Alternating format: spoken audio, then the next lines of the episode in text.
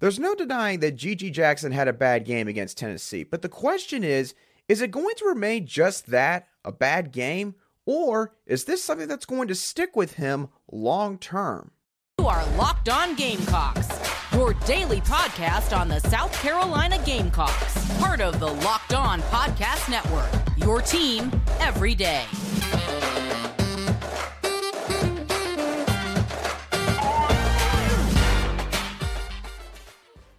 Today's show is brought to you by LinkedIn. LinkedIn Jobs helps you find the qualified candidates you want to talk to faster. Post your job for free at linkedin.com slash college. That's linkedin.com slash college to post your job for free. Terms and conditions do apply. Hello, Gamecock Nation, and welcome back to the Locked On Gamecocks podcast, your show for daily headlines and potential storylines on your favorite South Carolina Gamecock sports teams. I'm your host, Andrew Line, and as always, Thank you for making the Locked On Gamecocks podcast your first watch or listen here today. We are free and available on YouTube and also wherever you get your audio podcasts daily. And as I alluded to at the beginning of this show, GG Jackson did not have a very good game against the Tennessee Volunteers on Saturday afternoon at the Colonial Life Arena. Quite frankly, um, almost no one really on South Carolina's basketball team had a good game against Tennessee. But with GG Jackson specifically, there is a particular storyline that South Carolina fans needs to hope doesn't play out. And we're going to dive into that to start off this Monday edition of Locked On Gamecocks. Now, to start off this discussion about GG Jackson, let's get into what all happened on Saturday. This by and large, was probably GG Jackson's worst game as a Gamecock up to this point, especially when you consider the fact that uh, GG Jackson had scored in double figures, meaning at least 10 points or more, in every single other game that South Carolina had played up to this point in the season.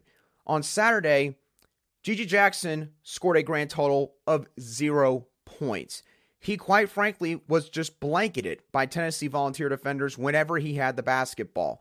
Tennessee's defensive style, I do believe, played a big part in this. Tennessee is a very unique defense in the sense that they are almost an airtight man to man type of team. They are going to give you very little space to work with.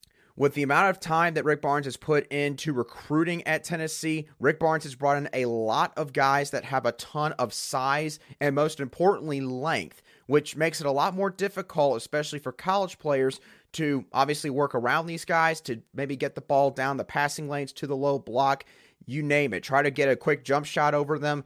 It makes everything much more difficult, especially when these lengthy players at the same time are also just about as athletic as you are. And that's sort of the situation that GG Jackson and, of course, the rest of the Gamecocks ran into on Saturday. GG, in my opinion, did something that Lamont Paris pointed out after the game had finished, which was this. He settled for a lot of jump shots. And let's make no mistake, GG Jackson is someone who obviously is quite talented in terms of how he can shoot the basketball. He's the only guy on this team that is able to really create his own shot at almost any given time. The only other player you could probably include in that category is Meechie Johnson, and that's mainly because of how athletic and explosive Meechie Johnson is going from the top of the key heading to the rim. But in terms of being able to give himself a fadeaway look that can actually look decent and look like it has a chance to go in, GG's the only guy on this team that can do that sort of thing. And it just didn't fall for him on Saturday. He took seven shots total, and he did not make a single one, obviously, on the floor based on the fact that he did not score a single point. And the thing is, all of these things really piled up for GG as the game progressed. He was very clearly frustrated with how the game went, and he also seemingly was frustrated some with Lamont Paris. And I noticed a particular instance that really told me that this might not be a good game for GG. About eight and a half minutes left in the first half, GG got subbed out for Daniel Hankins Sanford when the Volunteers were shooting free throws. And I watched as GG went over to Lamont Paris. He had his hands up like, you know, he could understand why he was being subbed out. And then when he came up to Lamont and Lamont was talking to him, I don't know if it was something specific that he said or if GG just wasn't really hearing it, but he kind of sat there kind of like with this kind of look on his face, with his head tilted and almost like a scowl, to be honest with you. And it was just very clear based on his facial expression and body language that GG was not happy. And Lamont admitted that as much after the game and said that for that reason, uh, he benched him actually. He did not start him in the second half, instead, putting freshman Zachary Davis in the lineup ahead of GG Jackson and subbing him in after about four or five minutes had passed at that point. Now, when we talk about GG Jackson and him maybe not keeping his emotions in check in this game, we have to remember a couple things. First of all, GG Jackson, yes, legally speaking, he is no longer a kid. He is now technically a young adult. He is now technically a young adult as he did turn 18 years old this past December. But the important thing to note is this obviously, for pretty much anyone, when they turn 18 years old, while they might legally be viewed as an adult, they haven't really reached a higher level of maturity yet. And I say that for everyone. I'm not trying to single out GG at all in this instance. And the other thing is this GG is in a situation that very few 18 year olds are ever going to be in. He is in a spot where, as Hayden Brown pointed it out, and it was a very smart point that he made when he talked to the media after the game, that he has a lot of people that are in his ear. GG Jackson has got so many people who think that they know what's best for GG. Even though they are not in GG's shoes, they do not have his talent, and they're not going to have the opportunities in the future that GG is going to have. They're going to give him suggestions, advice, tidbits of information, anything that they can and some of them, quite honestly, do it just to feel like that, you know, they can say, hey, you know, GG takes my advice on this sort of stuff. You know that people do that with people who are in these kind of positions. And that's what's happening with GG Jackson. So you have to remember that as well. Sometimes GG might be able to hide that stuff, of course, when he's in the heat of a moment during a game. But when he feels like he might have a lot of expectations on him, if he feels like he's not living up to that, and then you counter in everything else, it's easy to see how someone like him could maybe lose their emotions or sort of, you know, have poor body language in this instance. Now, here's the thing the bigger story here, potential story, is not the fact that GG scored zero points. Of course, NBA scouts and all that will probably talk about that. And what needs to be remembered is GG has played really well up to this point. So you could point to this and say this is a one off game. It was going to happen eventually. Maybe we didn't expect him to score zero points, but this kind of game was due to happen at some point against a really good team in Tennessee. And now there's two different ways that this thing could go. One, GG alters his game a little bit he basically gets back into the lab, as kids like to say it these days. He adjusts how he attacks defenders enough to where they have some different looks they have to worry about. And again, Coach Paris said after the game that GG defaults to his jump shot too much. So maybe GG decides to attack the rim a little bit more often. And if he does that, then guys have to respect that a little bit more. That's just the way naturally that defense works in sports. Now, the other way this whole thing could go, which is a scenario that Gamecock fans would not want to see play out, is this game lingers in GG's head. This entire, you know, zero point outing that he had against Tennessee weighs on him because he's not used to having games like this. This is a kid that won state championships as a high school player, was the Gatorade Player of the Year in the state of South Carolina, was the number one recruit in the 2023 recruiting class before he reclassified to 2022. And when he lets all this weigh on his mind, this causes a snowball effect. And it carries over into maybe not just a week or two weeks of regular season games, maybe it carries over throughout the rest of the SEC slate. And of course, there is such thing as the freshman wall. Just about every freshman hit this at some point in conference play in the SEC, in college basketball in general, across most of the Power Six conferences.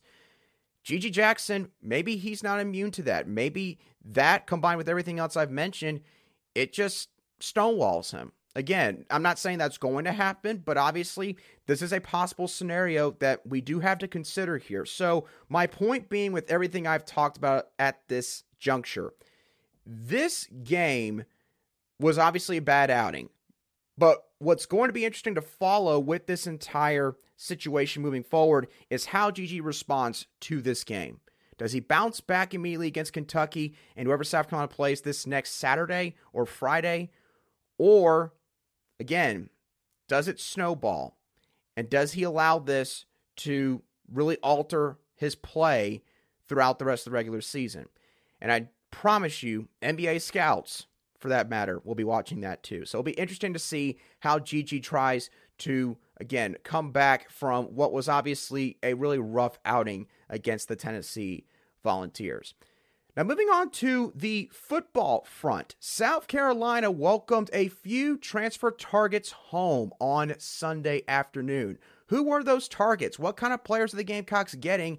And what role could they play in 2023? We're going to discuss these guys in just a couple moments right here on Locked On Gamecocks.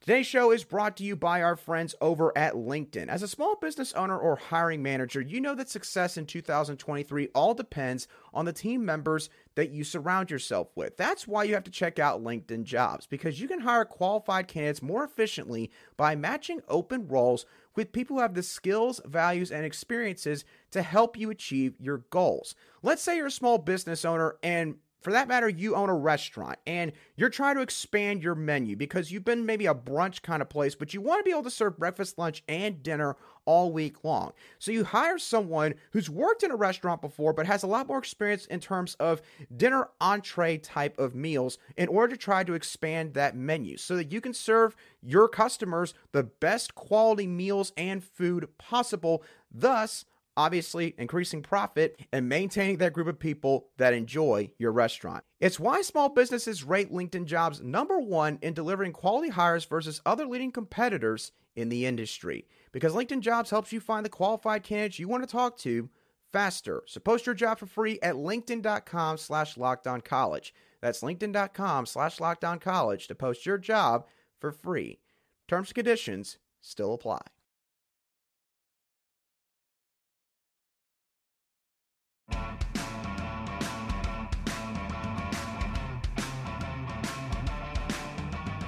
Welcome back to this Monday edition of the Locked On Gamecocks podcast, where we cover your South Carolina Gamecocks every single day. I want to thank y'all for making Locked On Gamecocks your first listen or watch every day. Make sure you check out our brand new podcast, Locked On College Basketball, where you'll find everything you need to know about college basketball in just one place. Plus, hear from some big name experts, insiders, coaches, and players. Locked On College Basketball, available on YouTube and wherever you get your podcasts.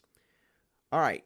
Now, the South Carolina Gamecocks, in terms of football recruiting, transfer portal recruiting to be more specific, landed a couple of new players that are sure to make some sort of a contribution to the team in 2023. Now, let's start off with the player who was the second out of the duo to commit on Sunday in Jerron Willis. Now, Jerron Willis was a linebacker over at Ole Miss in 2022. I believe that he only appeared in one game, got one tackle, and then entered the portal. And now, of course, he's coming to Columbia. I would not let that worry y'all too much. Obviously, he was a true freshman this past season. And as I mentioned before, it is usually quite difficult for true freshmen, even those that are very highly rated, to make an absolutely, you know, vast immediate impact for the football team that they are playing for. So, what? Why is this a big deal for South Carolina? Well, the Gamecocks, of course, just lost Sherrod Greene and Brad Johnson, two very experienced linebackers. And while they got some good guys behind them that have been in the system for a year or two now, and Grayson Pup Howard, of course, is coming in and figures to play a big role in the two deep this next season, they were thinking that they needed one more linebacker, and Jerron Willis is going to fit the bill to a T here. In terms of his game, Jerron Willis is naturally strong. He's explosive and he is violent off the edge. He is a very solid athlete, particularly in rush defense. And the thing is, he operated at a completely different speed than everyone that he played against in high school. And Willis wasn't going up against a bunch of scrubs. He was playing at the 6A level in the state of Georgia for Lee County High School. 6A, to put it bluntly, the highest level of high school football that you can possibly play. The state of Georgia, typically, if you know recruiting well enough, it touts the best high school football talent in the entire country, usually. There's very few other states that can compete with the state of Georgia in terms of high school football. So, just tells you just how good of a player and how much potential Jerron Willis is going to be bringing to South Carolina. Now, if I had to give y'all a current comparison of what players does he sort of remind me of, in my opinion, he's sort of a blend of a couple of current linebackers on the roster. Bam Martin Scott, in terms of his athleticism, how quickly he can cover space, get downfield, and also be able to blitz the quarterback. And Debo Williams, in terms of his tenacious rush defense, Debo Williams, of course, is a guy that's a very much a downhill linebacker. Pretty much once he gets downhill and he's pinpointing his target, he's going to go right at them with almost no hesitation. Uh, Jerron Willis is kind of the same deal here. He is a guy that is really stout, really big, really physical, very fast. And once he knows who he's going to go after, uh, he doesn't waste any time usually. Although he is also able to sometimes be a little bit patient and sit back and see where the running back or quarterback tries to cut, and then, of course, go from there. So I think that that is a really good, solid skill set to have in terms of Bam Martin Scott's athleticism and the way that Debo Williams plays in rush defense. So, in terms of his overall impact and trying to project really far ahead, obviously, all the way up to this next football season, what do I think Jerron Willis could do? Well, this might surprise uh, at least some of y'all, but in my opinion, Jerron Willis is going to have to fight really hard just to get on the two deep. And I want to make something really clear. I'm not saying this because I think Jerron Willis can't play. I obviously just told y'all I think that he's going to bring a really good skill set in terms of his athleticism and his football skills to the gridiron here at South Carolina. But the thing that makes me sort of hesitant to put him in the starting group or even say in the second string group is the fact that South Carolina's got so many talented linebackers now that they're stacking up in this room and guys that have been in the program for multiple years now. Think about this. Grayson Pup Howard is coming in and he's going to be here for the spring and is a guy that has already just wowed a bunch of his teammates and some of his coaches with all he has done. You think that Grayson Pup Howard's going to be kept off the two deep? What about Debo Williams? He's been in the two deep for the last two seasons. Do you think he's going to be kept out of that discussion? Stone Blanton, according to Shane Beamer, one of the hardest workers in the building in terms of watching film, hitting the weight room, played a bunch of snaps this past year. You think he's going to be kept out? You got Mohamed Kaba coming back from an ACL tear. Bam Martin Scott, who's played in some really big moments in his career. And of course, you got Donovan Westmoreland as well, another guy that this staff was excited about when they brought him in here. So the point being, Jerron Willis is going to be inherently behind the eight ball in terms of where he's probably slotted on the depth chart, just because of the guys that are already here or are about to come in here and compete in spring practice. So, nothing against Jerron Willis, but I think that he's more than likely going to be mainly a special teams player for the Gamecocks in year one, which, of course, you know is going to make Pete Lembo quite excited in that regard. Now, of course, Jerron Willis was not the only player the Gamecocks landed on Sunday, as they also landed Western Illinois transfer offensive lineman Sidney Fugar, who was the first prospect to commit out of the group. Now, in terms of his game, I've talked about Sidney Fugar on here before, so I'm not going to dive too deeply into that again, but to keep it blunt, He's massive, he's lengthy, he's played the left tackle position at the collegiate level, and he is someone that does have a bit of a mean streak to him. He does play all the way through the whistle.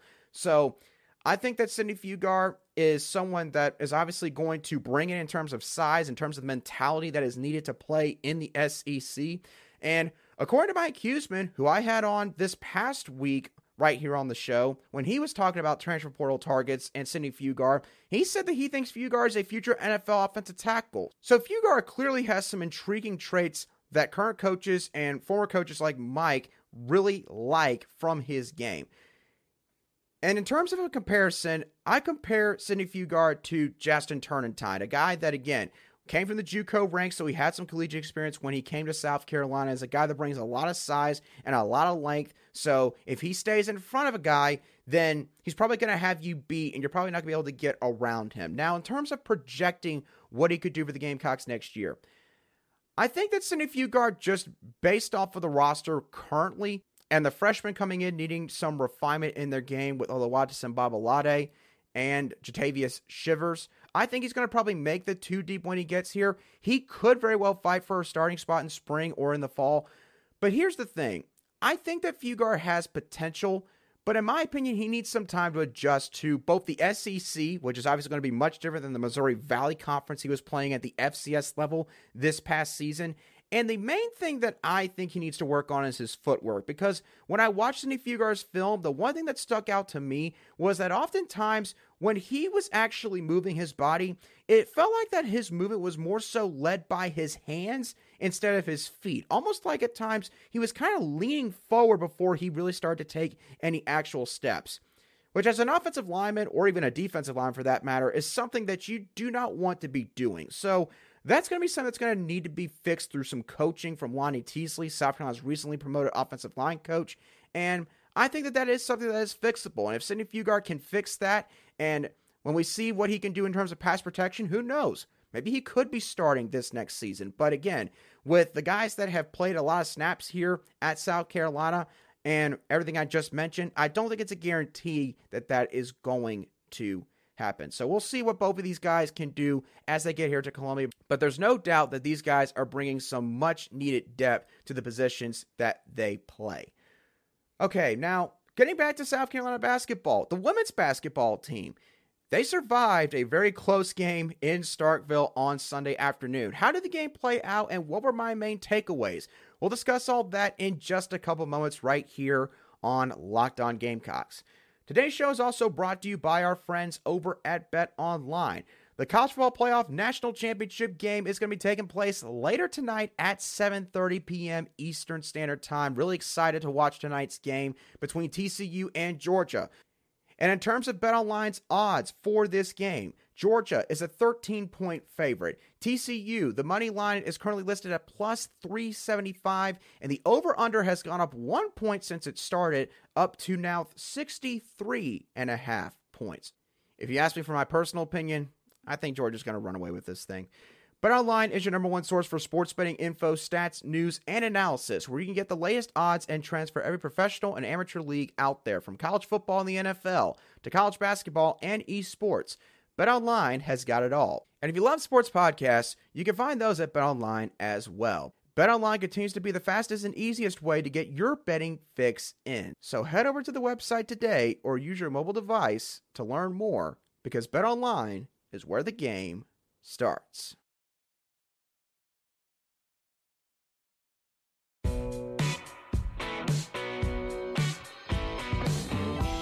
Welcome back to today's edition of the Locked On Gamecocks podcast, where we cover your team every single day in just 30 minutes. All right, let's talk about what all took place in Stark Vegas on Sunday afternoon between South Carolina and Mississippi State. The Gamecocks managed to win this one, but this one was a lot closer than their previous game against Auburn, as the Gamecocks snuck out of the hump, as Mississippi State fans like to call it, with a victory and a final score of 58 to 51. So, what are some of the main takeaways that I had when watching this game? Well, firstly, I have to admit, Mississippi State has exploited a weakness in South Carolina's defense, and that is the fact that um, you can indeed score points in the paint against the Gamecocks. Mississippi State early on in this game really attacked the paint heavily and they actually saw a lot of success. And the reason for that was quite simple. They spaced the floor out a lot. They had a lot of one on one matchups because of the fact that they knew that Carolina was going to play pretty much man to man or woman to woman in this case. And once they had everyone spaced out, their guards basically just went to work, driving past Brea Beal, Zia Cooke, and Kierra Fletcher. It didn't really matter which guard was in the game Mississippi State was able to get some easy drives to the basket. And the thing was, got to give Mississippi State some credit. They've got some really athletic guards on that team. And so what they exploited was if you're a team that's got multiple athletic guards, good ball handlers who can take defenders off the dribble and finish through contact, get to the rim, then you can have some success against South Carolina. Now, admittedly, South Carolina's probably not going to face a whole heck of a lot of other teams this year that have the kind of guard lineup that Mississippi State touted going into this game. LSU might provide them some challenges with that. Maybe Kentucky, who has a couple decent guards. Maybe there's a team nationally, maybe Stanford or someone else that can challenge them that way. But Mississippi State did exploit a chink in the armor here for South Carolina's defense, and it's something they're going to have to maybe look at trying to address moving forward.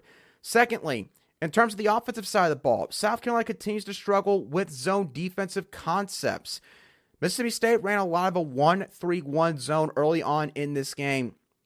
And it's quite obvious that for South Carolina, a team that tries to establish their offensive presence by going to the low block, by getting the ball near the rim, going to the paint, trying to get the ball to Aliyah Boston, Kamilla Cardoso, Victaria Saxton, you name it. Because they do that so much, and quite honestly, sometimes South Carolina's a little bit stubborn in trying to get the ball inside, teams are going to pounce on that. And the way that Mississippi State tried to do that was by playing a lot of zone defense. And whenever Aliyah Boston or Cardoso got the ball in that 1 3 1, Mississippi State immediately collapsed with like two, three defenders on those players. And either they got fouled, maybe they weren't able to make their shot they did throw up, or they had to kick the ball right back out. And this was something that the Georgia Bulldogs had some success with against South Carolina just this past week when the Gamecocks went and played at Stegeman Coliseum against the Bulldogs in Athens. So the second straight road game now that the Gamecocks have played a team that runs a decent zone defense, and it clearly got them out of sync. It got them out of rhythm, especially early on in the game. So South Carolina is going to have to obviously practice this a little bit more, but I mean, let's be honest, this is not going to change South Carolina's offensive game plan like entirely. South Carolina is going to continue to try to always feed the ball down low before they ever shoot the ball from the mid range or behind the three point line. But they're going to eventually probably run into a team that, you know, look, they're going to be able to run a zone defense throughout an entire ball game, and it's going to be so suffocating that South Carolina's going to have to hit most of their shots from outside. And heck, in this game, South Carolina had their worst shooting percentage on the entire season Sunday afternoon. So it's very clear that there's something about a zone defense that really messes with South Carolina's offense. Look for future opponents if they've got one in their arsenal to try to throw this out there a lot more against South Carolina. And then the last takeaway that I had from this game is that South Carolina's offensive aggression can simultaneously be their best friend and sometimes also their worst enemy. And obviously, this is something that's going to happen with teams that are going to try to stay aggressive throughout the course of a basketball game. And for South Carolina, look, I'm not going to sit here and say that they should be less aggressive in ball games. South Carolina, just about every time they take the floor, had the most talented roster between both teams, had the most experience between both teams have the better athletes collectively between both teams. So, South Carolina, in terms of just looking at it on paper, they have good reason to be aggressive. But the thing is, at times, because of maybe the mindset of some of the players and how much they are used to, you know, just being basically all gas during certain plays, there will be times where South Carolina, even in the most obvious disadvantageous situation, will still try to make something happen. Aliyah Boston, maybe another post player. They get a rebound, they get immediately double teamed or almost triple teamed at times, especially in this game, and they'll try to put the ball back up. That's a situation where, look, even if you're Aliyah Boston, who was probably, of course, the best player in college basketball, women's college basketball, you probably need to dish that ball out. There's times where Zia Cooke or another guard are going down the floor on the fast break but their opponent has numbers on the defensive end. They got two players, maybe sometimes they have three players. And despite that, whoever's got the basketball will just run right on in there and they'll just throw the ball up and hope either they'll draw a foul or the ball will just magically go on into the hoop. And either that doesn't happen and the opponent basically gets a rebound and it's a wasted fast break opportunity, or B, they get a charge, which is even worse because then you can rack up fouls as the game goes on both of those things happen multiple times every game for South Carolina. The thing is, South Carolina, you know, it's not going to be perfect, of course, in this aspect, but as the season progresses, as they get closer to the SEC conference tournament and the NCAA tournament, this kind of stuff has got to get cleaned up. The players have got to be. The players have got to be more aware of what's going on around them and understand at times look, we might be the best basketball players on the floor right now, but even we cannot be Superman or Superwoman at times. We have to trust our teammates to be able to either get the ball back to us or be able to make plays themselves. That's got to happen a little bit more for Dawn Staley's squad throughout the next few weeks and next couple months, especially if they want to bring back another national title here to Columbia. So, with that being said, y'all, that's going to do it for today's show of the Locked On Gamecocks podcast. I hope that y'all thoroughly enjoyed today's show. As always, what are y'all's thoughts on GG Jackson's performance, and what do you think could happen with him over the next couple weeks? Do you think he bounces back, or do you think this is something that could potentially be problematic in terms of his mindset? What do you think of the Gamecocks' two transfer portal pickups that they got from Sunday afternoon in Jerron Willis and Sidney Fugar? And lastly, what were your thoughts on South Carolina's game against Mississippi State on Sunday. Want to hear all of y'all's thoughts down below in the comments section if you're watching today's show on YouTube, or you can shoot me a message at a line underscore SC on Twitter, and I'll try to respond to your direct message as quickly as I see it. And once again, don't forget to make Locked On College Basketball your second listen or watch now that you have listened to or watched the Locked On Gamecocks podcast. But once again, y'all, that does it for me on today's show. I hope that y'all have a great rest of your Monday and a fantastic start to the work week. And I'll catch y'all on the next show of the Locked On Gamecocks podcast.